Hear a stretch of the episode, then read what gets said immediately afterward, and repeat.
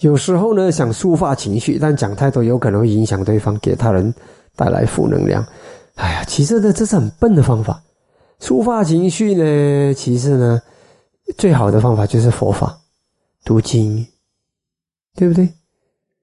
嗯，这我不知道为什么很多人一定要找人家讲，写写诗，对吧？如果真的不行，不是写写咯，写写一些文章啊，发表啊，是不是？书法是这样子书法的嘛？你要用智慧的方法来书法，用法来书法。很多人的书法是没有没有营养的，他一书法，自己书法了过后，也不见得怎么样，知道吧？嗯，现在我们外面那种心理学有些误导，知道吧？嗯，误导叫你出发啊，如果你恨你的老板，那就是那些日本公司啊，有一个房间里面做那个老板的塑像那个沙包。但是是做成像老板的模样，给你去打老板，打了过瘾了呢。所以这种东西是至少比他自杀是好一些了。嗯，因为他本来他要去自杀或者要杀老板，现在还可以打那个沙包，打了过后不杀，相比那个是好一点。但是他也是造苦因，所以这是笨方法，就是真正的对的方法是不造苦因的方法。所以最好的书法就是用佛法来书法。嗯，或者是大自然啊，去爬山啊，去游泳啊，这些啊可以。嗯，总是要找人家讲，这是笨方法。嗯，我觉得很笨。有些时候话讲出去收不回，然后如果那个人就是没有智慧的，他把你的话乱传，那有些时候呢，呃，你要抒发，你要解决问题，结果你制造更多的问题。所以，我觉得成长的一种能力就是情商，懂得自己化解，用法来化解。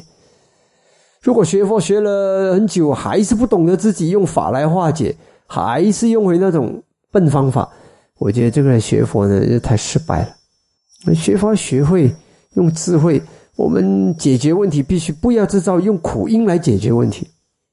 你苦因解决问题，你看起来好像问题解决了，其实是制造更大的问题。嗯，要记得一点。那找有智慧的人讲，也是要想一下，是不是？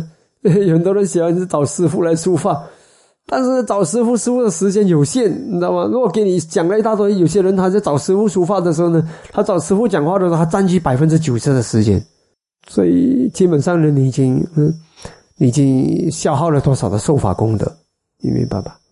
所以其实呢，亲近导师呢，亲近有智慧的人呢，应该用耳朵多过用嘴巴。嗯，结果你要找一个有智慧的人来用，找到他的时候，你用嘴巴，那用去占据大部分的时间，到头来，你知道，有些人以前是这样子，在我说我本来是想好了，耐心听他讲，希望他讲完了，讲到他过瘾了，过后呢，有给我一个机会讲，我就可以引导他怎么停止。结果不是，他讲讲到爽爽了，他不要听你讲了，他就好，那时候我现在很忙了，我要我要走了，谢谢你听我讲，那就走了。所以呢，这个很浪费，嗯，所以以后呢，我想应该做一个机器人呢，做成师傅的模样塑像啊，谁要找师傅讲的啊，就给你们去讲了，嗯嗯，因为师傅的时间宝贵啊，这是很笨的方法，嗯，一定要学会，不要一点点委屈就要去找人家讲，这是很笨的，知道吧？一点点需要还可以啦，但是有些太离谱的。其实你应该先解决，先问自己到底问题出在哪里？一定是有自己的问题的，不然你不可能受伤的。我们的身体是可以受伤，但是我们的心是，只要你的心受伤，你一定有心的弱点。那就在那边想想法吧，拿那个我相经来念啊，真是好吧？多看自己啊，对不对？嗯。久久一次可以了啊，呃，不给太多了啊。有些人一有问题就要抒发，一有问题要抒发，结果问题越来越多，知道吧？嗯，啊，你看人就是这样那些要找了解自己，嗯，要找投缘，要了解自己的那个人，怎样做才好呢？就是嗯，想法，想法，嗯，遇到问题就想法就好了。